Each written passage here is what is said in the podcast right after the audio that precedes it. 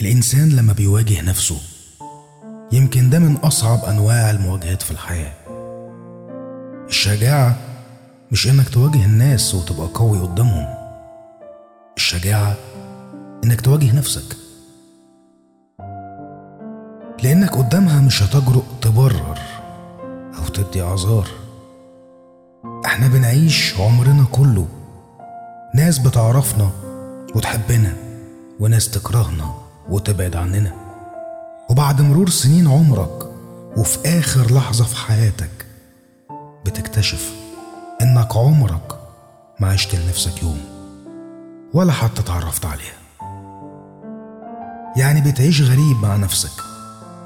إحساس الغربة اللي بتحسه سببه إنك بعيد عن نفسك. أقعد معاها. ودور جواها وقلب. هتلاقي بلاوي كتير مستخبية. بس اقعد مع نفسك بشجاعة. واجهها بحقيقتك اللي انت شايفها. وخايف تظهرها لنفسك. خليك شجاع واعرف نفسك.